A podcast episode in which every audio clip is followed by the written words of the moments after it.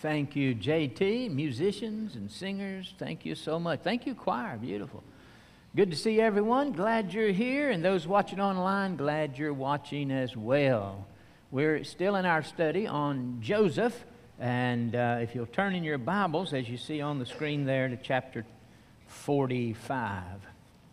Chapter 45, we'll pick up the study where we left off last week. We're, we're coming to a close, as you'll see in a few moments. You'll think we've finished, but maybe we haven't quite finished yet uh, in this study. But chapter 45, I'll remind you where we are in the study. Of course, Joseph was hated by his ten older brothers, and they were going to kill him. That's how much they hated him. They couldn't say one kind word to him. That's the home he grew up in. Then, when he was 17, they planned to kill him, but decided instead of killing them themselves, they would throw him in a pit and let him die of hunger and exposure. And uh, so they threw him in the pit. And then they decided that they'd make a little money and sell him as a slave. So they did so, and he was taken into Egypt. And uh, of course, then went into the house of Potiphar. His wife accused him of of making immoral advances towards her. It was, it was really her towards him, but uh, Potiphar then had him thrown into prison. He was in prison, Potiphar's house and prison altogether, 13 years, and then he interpreted dreams for Pharaoh, and uh, they were correct because they, God had given those that interpretation. And uh, so Joseph then was uh, set to be and was put in uh, command, second in command in Egypt. He became the prime minister.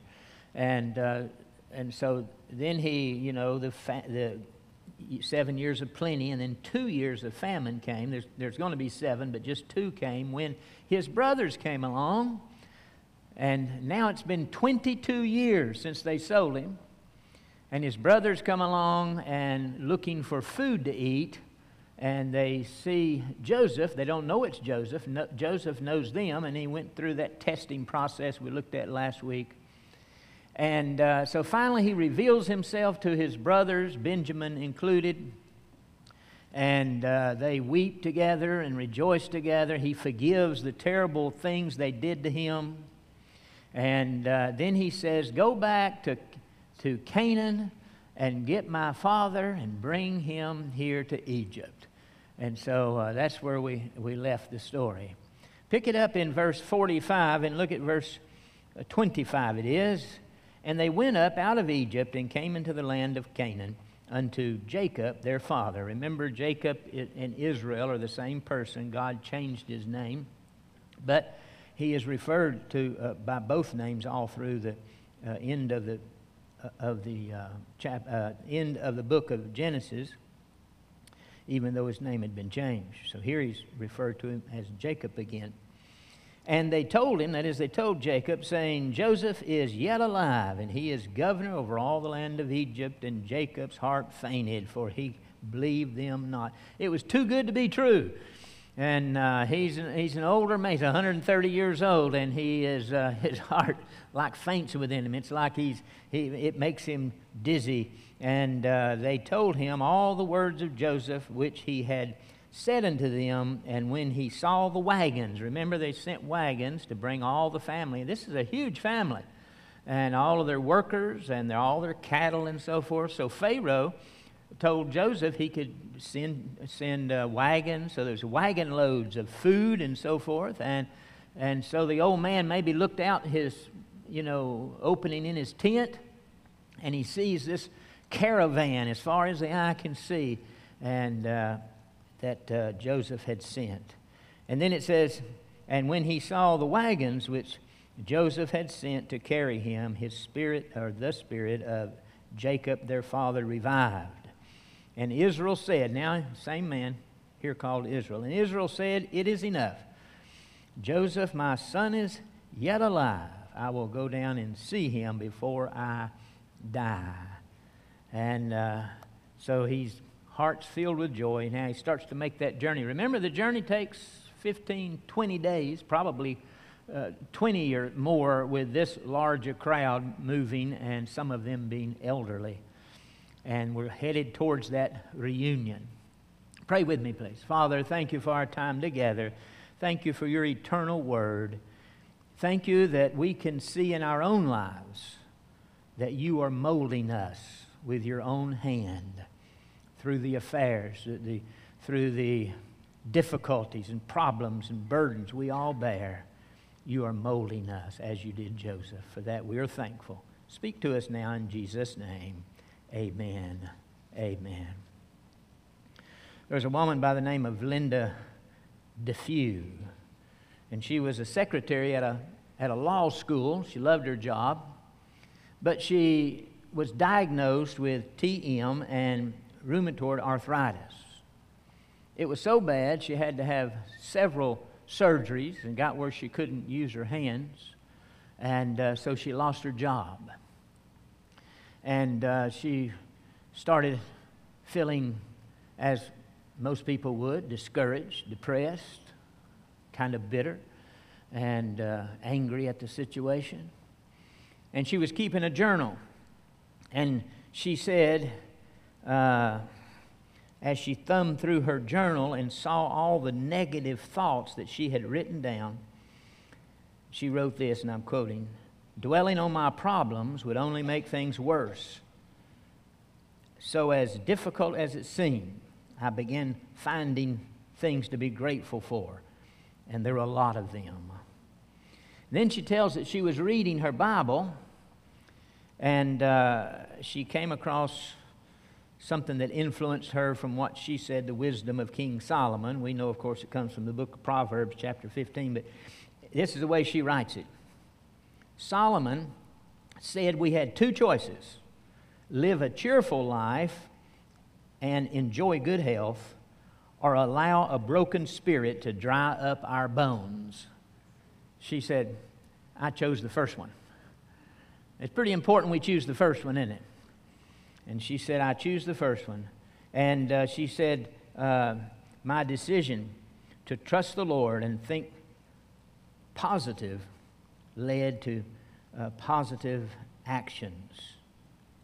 Now, now she goes back to college at age 40. Her arthritis is so bad, she can't type.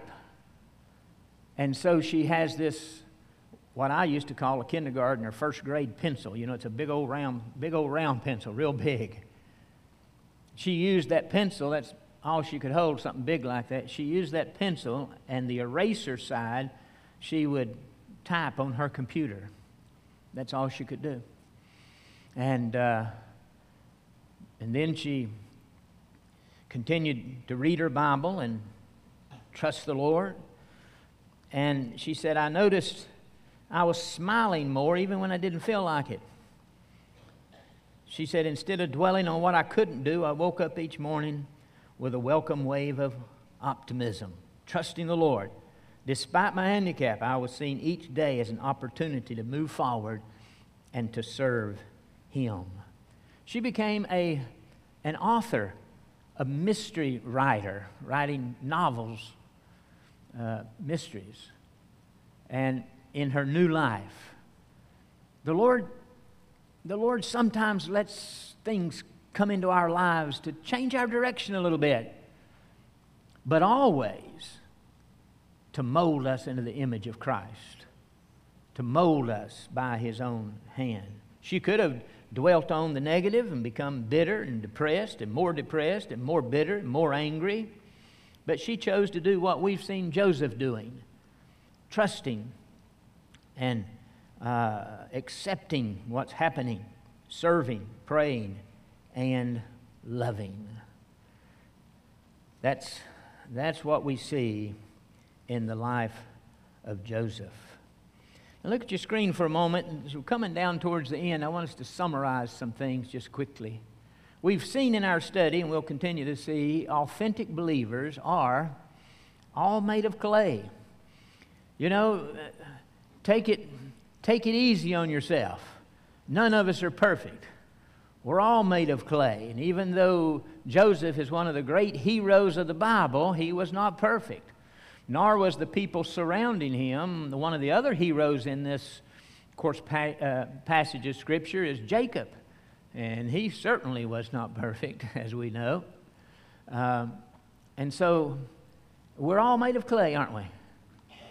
So don't be so hard on yourself.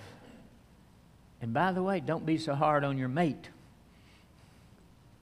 They're not perfect either. Don't be so hard on the people around you. None of us are perfect. Let's accept the fact we're all made of clay. And then we've learned that we should be growing to live by grace.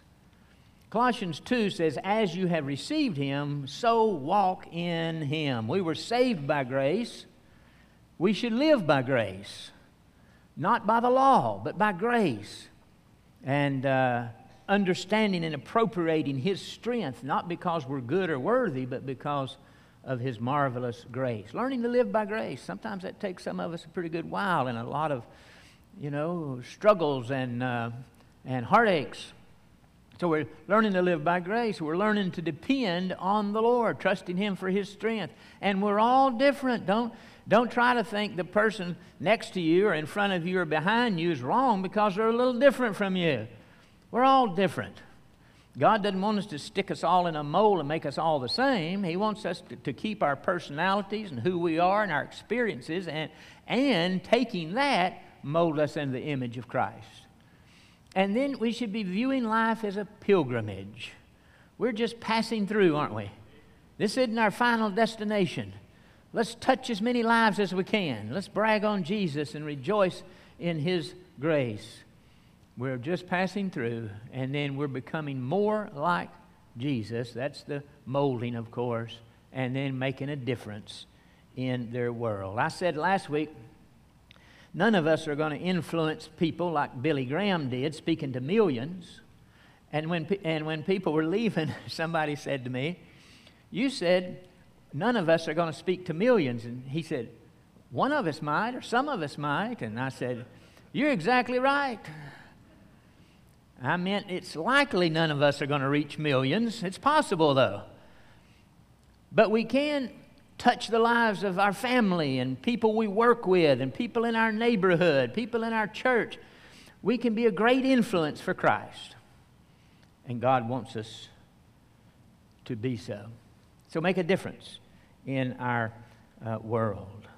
Now, with that said, let's go back to our text, and I've got to move, we're moving through a lot of chapters today, so turn over to chapter uh, 48, if you would. Chapter 48, keep your Bibles open, we'll move around a little bit. Chapter 48. I'm sorry, back up. I missed a spot here. In uh, chapter 46 and verse 29.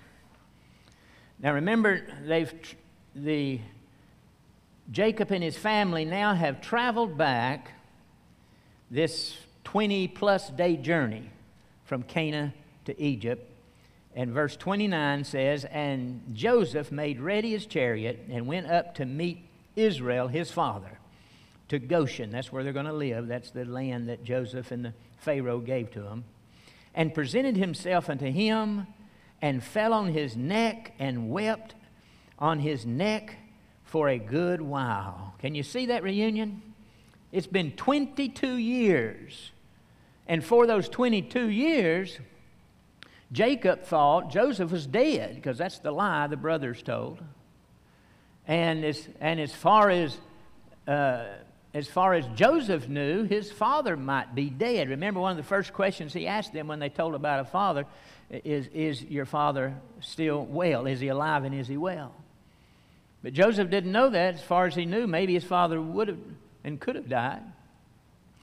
Now, after 22 years, they're together and they're hugging.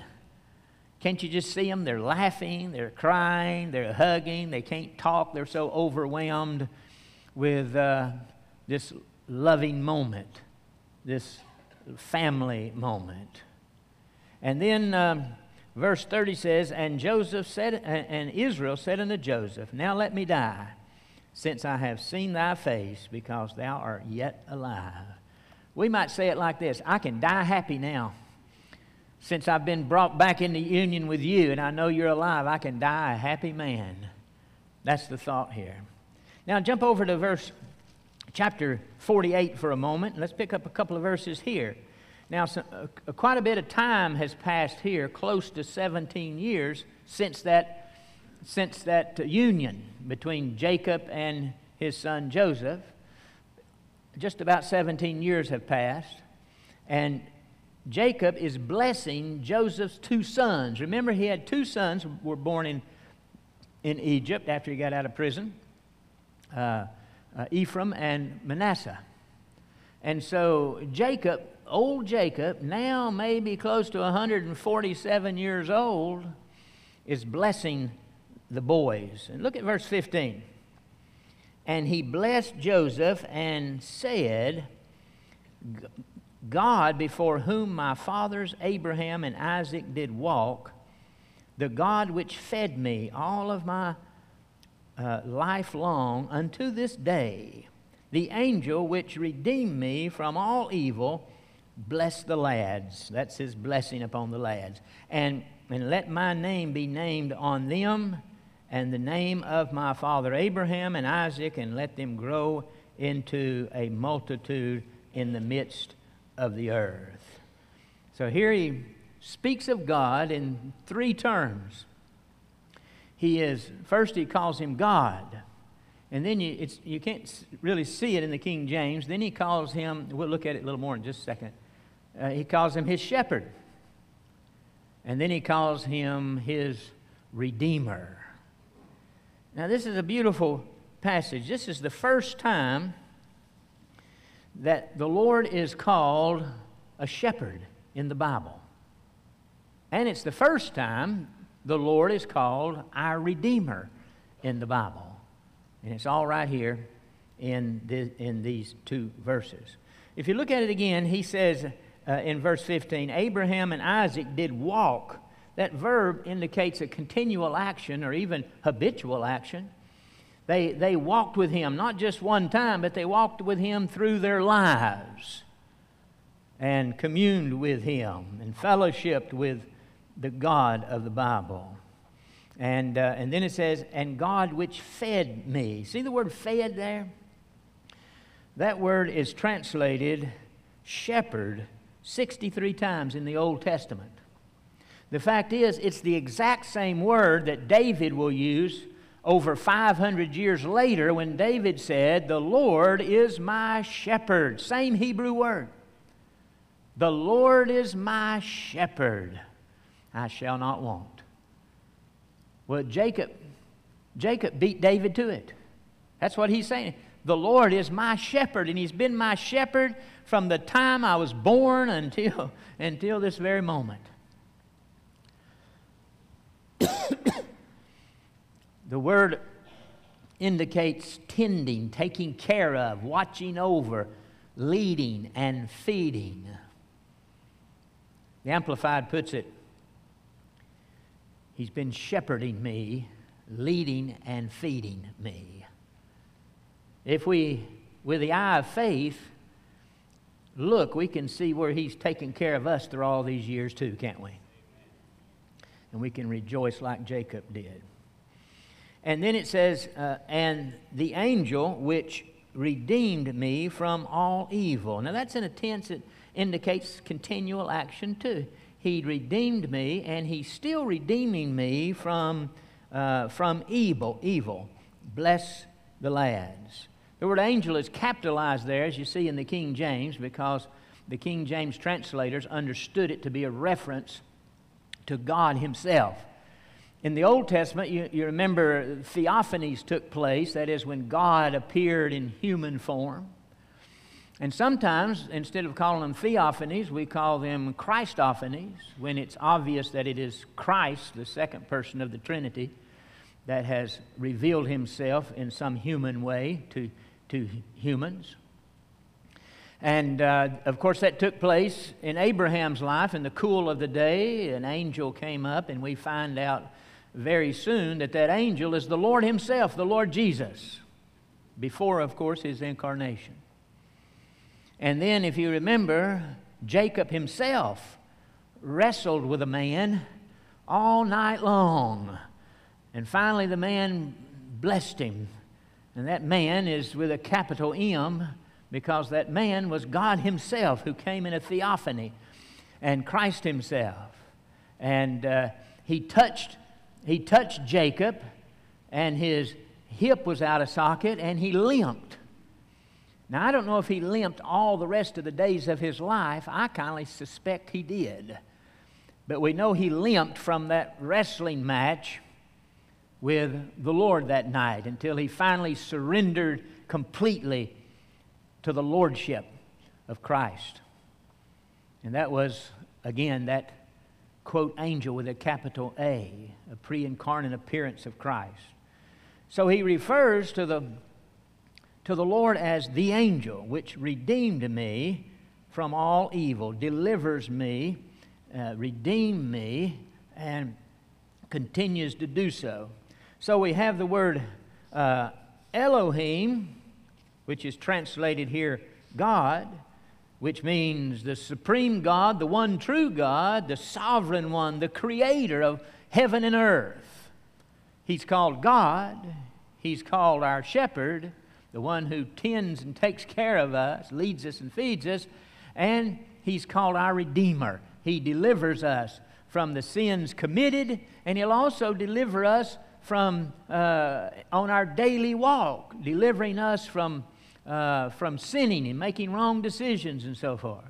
Now, the Amplified puts that together in a beautiful package. I'm going to show that to you. Look up at your screen for a moment and, uh, and notice verse 15. Then Jacob blessed Joseph uh, and said, God Himself, before whom my fathers Abraham and Isaac lived and walked habitually God Himself, who has been my shepherd and has led me and fed me from the time uh, I came into being unto this day. Wow, what a description. Now, that's only the two part description of God. The third part description is here.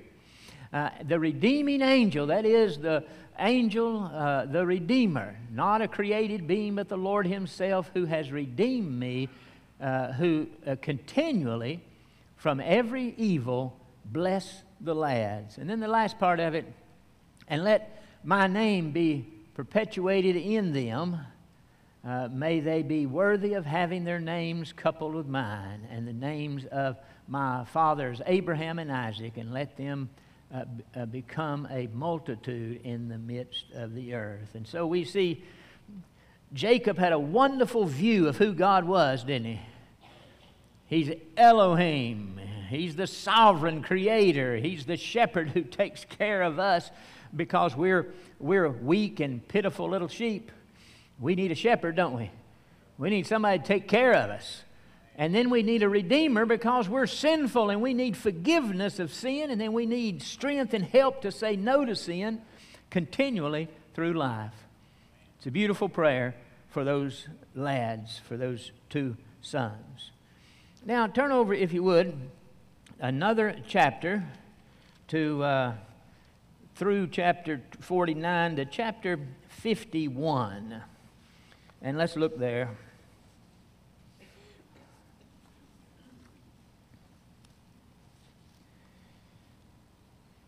Chapter 50 and verse 1. Now Jacob has died. I, did I say chapter 51? I said chapter 51. anyway, that's what I meant to say. Chapter 50, verse 1. And his father Jacob now has died. And Joseph fell on his father's face and wept upon him and kissed him. Now, this is 17 years later. Jacob lived in the land of Egypt for 17 years, and they of course, had this now beautiful fellowship. When he dies, uh, Jacob is 147 years old, and Joseph is 56 years old. So that's the scene of this 56 year old man falling on his father's neck and kissing him and weeping over him. By the way, you know, I mentioned last week that in the reconciling years, Joseph wept six times, the Bible tells us. Now, he may have wept a lot more than that, but the Bible reveals six times that he wept. And uh, now it's 17 years later. We're to, the scripture is going to mention that he wept two additional times.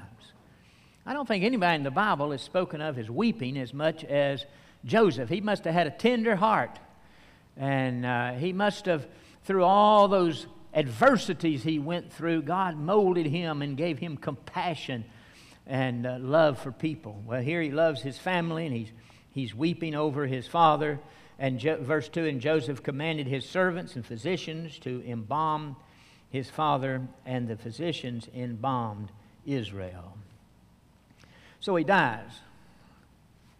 And um, he's embalmed. Now they, he made Joseph promise he would bury him in Canaan. So Egypt mourned for, uh, for Jacob for 70 days. Isn't that something? And that's only a few days less than they, than, than they would mourn a Pharaoh. So it lets you see how much they respected Joseph. This is Joseph's dad, and Joseph has been like a Pharaoh, guiding our country through these years. And then they took him, a big, uh, try to imagine this, a big uh, procession. Wagons, chariots, there was dignitaries in the courts of Egypt that went, and they traveled back to Canaan. Remember, it's at least 20 days, 15 to 20, but 20 a, with a big group. And uh, they go there and they bury him, and then they, that large group comes back. By the way, that was the first time Joseph had been back home since he was sold uh, into slavery. And uh, so he goes back and takes his dad. He's 56 years old now. He remember he was 17 when he was sold. Now, when they get back, and this is the part I intended to spend the most time on, but I've been working my way towards it apparently too slowly. Uh, look over in chapter 50, and let's pick it up in verse 15. They're back home from this uh, journey. It's been, uh, it's been 17 years since the, uh, Joseph's family came to live in Egypt. And uh, verse 15 says, And when Joseph's brethren saw that their father was dead, they said, Joseph will preadventure hate us and will certainly require us all the evil which we did unto him. Now, 17 years earlier, Joseph forgave them and told them, He said, Don't, don't hold it against yourself. I'm going to take care of you. I'm going to nourish you and all of your children. Everything's good. I'm going to take care of you. And now they say, 17 years later, I'm afraid he's going to punish us for our terrible deed. I don't have time to elaborate on this thought, but it's sad when, when uh, God's people come to a place in their life where they, they lose the assurance of their salvation. Now, I'm not saying you, they lost their salvation. That can't happen, of course, but I've met people on up in years. They've been saved, let's say 17 years, because that's how long since Joseph forgave them. And they still are afraid they're going to be punished for their sins. If the Lord has forgiven you, your sins are as far away from you as the east is from the west. Just keeps on going. As far away from you as the depths of the sea and never to be remembered again. Wow. What a great forgiveness we have. Amen. So, this is a little insulting to Joseph. It's a little insulting to the Lord, too, I think, after He's redeemed us by His precious blood for us to doubt His promises. But He understands, if you do, He understands. But He wants you to come to that place where you know for sure that you know your sins are forgiven. So they, uh, they sent a message to Joseph. Look at verse 16.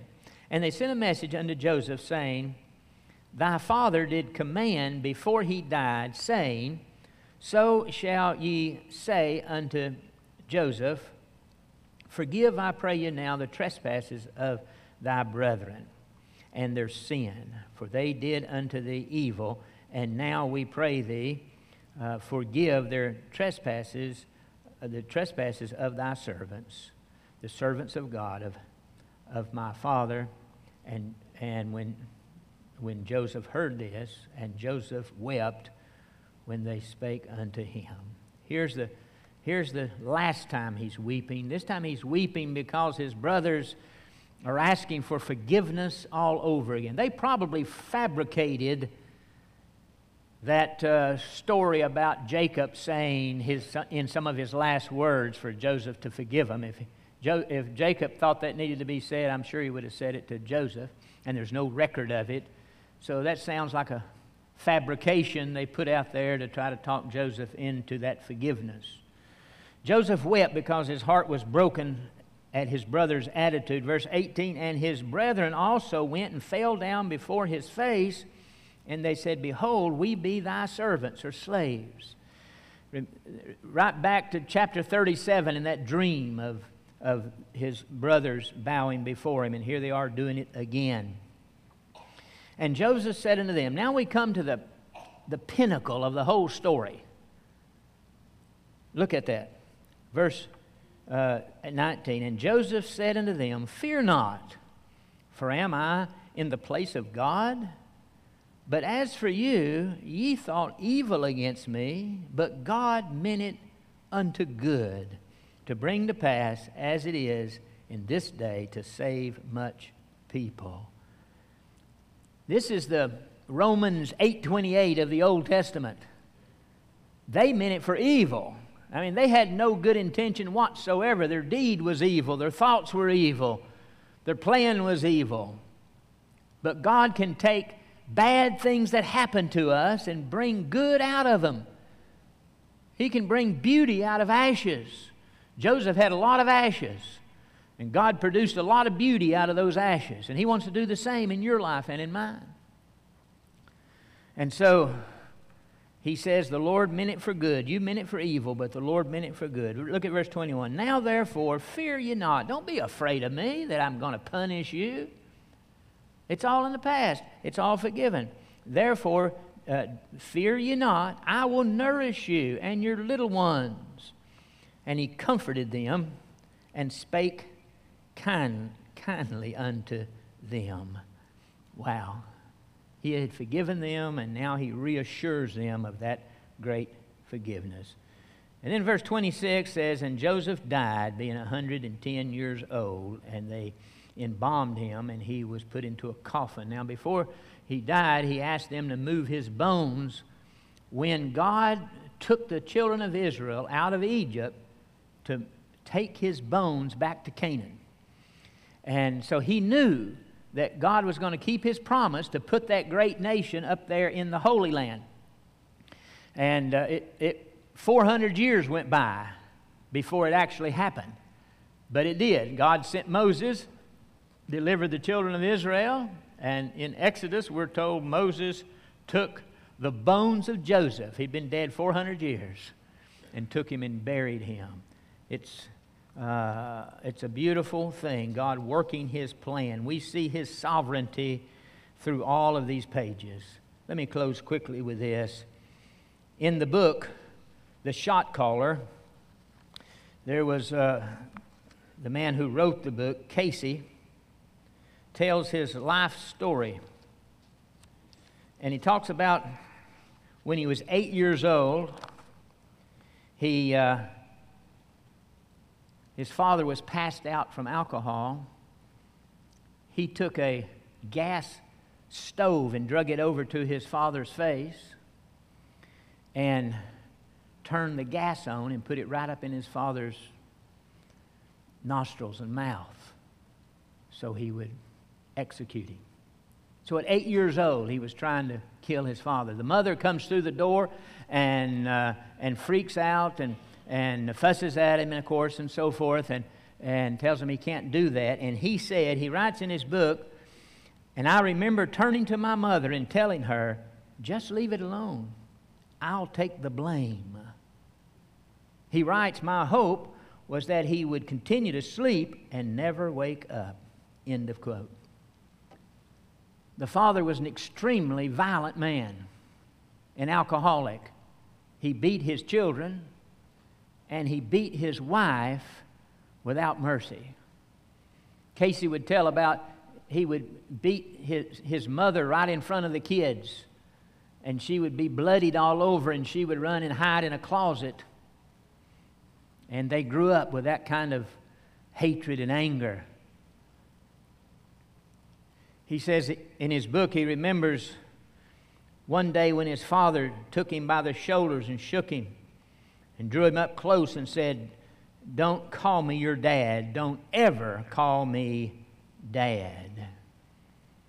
He said, I remember the emptiness. You feel worthless. You feel like, why am I even here? And I became bitter and angry. He lived in LA, and so he, in a, in a project in the uh, inner city where gangs were everywhere. So he got involved in gang life. And when he was 11 years old, he stabbed his first victim. Can you imagine that? 11 years old. He stabbed many people after that, but this is what he would say about it. I, I didn't have any trouble stabbing people because every time I was going to stab someone, I just pictured my father's face on them, and it was easy to stab them. When he was 16, he was arrested for murder and uh, 10 counts, I think it was, of armed robbery, and was sent to a juvenile facility. He was uh, he nearly killed someone in the juvenile facility. He was sent then to Folsom, uh, uh, Folsom Prison. And then, you know, I told a story several weeks ago about a, a lady in prison that was teaching a Bible study. This is a different prison, a different lady, but this lady came, would come to his cell about once a month to try to talk him into coming to a Bible study, and he would curse her and say, No, I'm, I don't believe the Bible, nor believe in God, and so on and so forth. But she would say, Well, I, I'm going to pray for you. I'm putting you on my prayer list. then the next month, she would say, I'm praying for you. You're still on my prayer list. A year and a half went by. And one night, he describes it like we know he was under conviction, but he would describe it like in his mind, it was like a pictures and videos of all the people he had hurt and wronged. And uh, he felt, for the first time in his life, he felt tremendous guilt for those things. Well, this lady was praying for him, you know. And so he said, I found myself in the cell weeping and uh, crying out to God, whoever God was. And uh, he said, I was telling God, I'm sorry for stabbing this person, I'm sorry for stabbing that person. And then he said, I didn't know what to do. So he said, I called for the chaplain. And the chaplain came in. He told him the story, and the chaplain led him to Christ. He was saved. And then he said this, and I'm quoting There was this freedom that I had never experienced in my life. He said, and I'm quoting again, it was God dealing with me one on one, removing the desire of wanting to hurt people. It just went away supernaturally. he was 18 at this time, and because of becoming a Christian, he left the gang inside the prison, the prison gang that he was a part of, and they put out a hit on him. And so one night, a man came in with a knife to his cell, and, uh, and Casey knew why. And so he said, Stop and think about this. And he, he told him a little bit about the Lord. And this hitman said, and I, and I quote, I want to quote him as well. He said, I can't do it. I can't do this to you. But whatever you're doing, I'll roll with you. Casey said, then he shared the gospel in more detail, and Casey led this assassin as it was, to Christ right there in the cell. The hit was dropped sometime later, and in the next five years, Casey led 200 inmates to Christ. Isn't that something? He was released then. I think he was 25 years old when he was released. And eventually, he forgave his father from where, where all that hatred and came from. He eventually forgave his father. Can you imagine that? That's what the Lord calls us to do, isn't it? Who, who do you need to forgive? Who has wronged you terribly? Well, after he forgave his father, sometime after that, his father came to Christ himself. Now they're not only father son, they're brothers in Christ. And he lives today, still in LA. He owns his own business, a sign making business, has several children and a wife, and, and serves the Lord faithfully. There's a place in Christians' lives, almost all of us, a place where we need to forgive someone. You might say it's too terrible to forgive. Well, the one who said, hanging from a cross, Father, forgive them, if he's ruling in your life, it's with his strength and with his grace and love that you can forgive. Bow with me, please, would you? With our heads bowed, maybe you'd say, Preacher, I know, we, I know we've all had tribulations, but you'd say, Preacher, I'm going through a tough time right now, right now, troubled, difficult. And I want you to pray for me that I'll have the Lord's strength and grace and that I'll forgive whoever I need to forgive. If that's your, if that's your prayer today, would you slip your hands up all over the building? Yes, God bless you and you, and God bless you, and God bless you and you, and God bless you. Yes, you may put them down. Yes, God bless you. I see that one. Now, this time, just between you and the Lord, maybe there's somebody you need to forgive and you know it, but you're having great difficulty doing it. Just ask the Lord right now to help you. Yield to His Lordship. If you've never trusted Christ as your Lord and Savior, I want to pray for you. No one will come to you or embarrass you. Would you slip your hand up all over anyone? I'm looking around the room. Anyone you've never trusted the Lord Jesus as your Lord and Savior? All right. Father, thank you for our time in the Word. Make it profitable, I pray. Speak to us. Teach us. You've seen the hands of your people, some of them going through difficult times, even right now. And many of us need your grace and strength to forgive, your love to forgive those who have wronged us. Grant it, we pray. In Jesus' name, amen. Stand with me, please. The words are on the screen. We're going to sing together, and as we do, if you'd like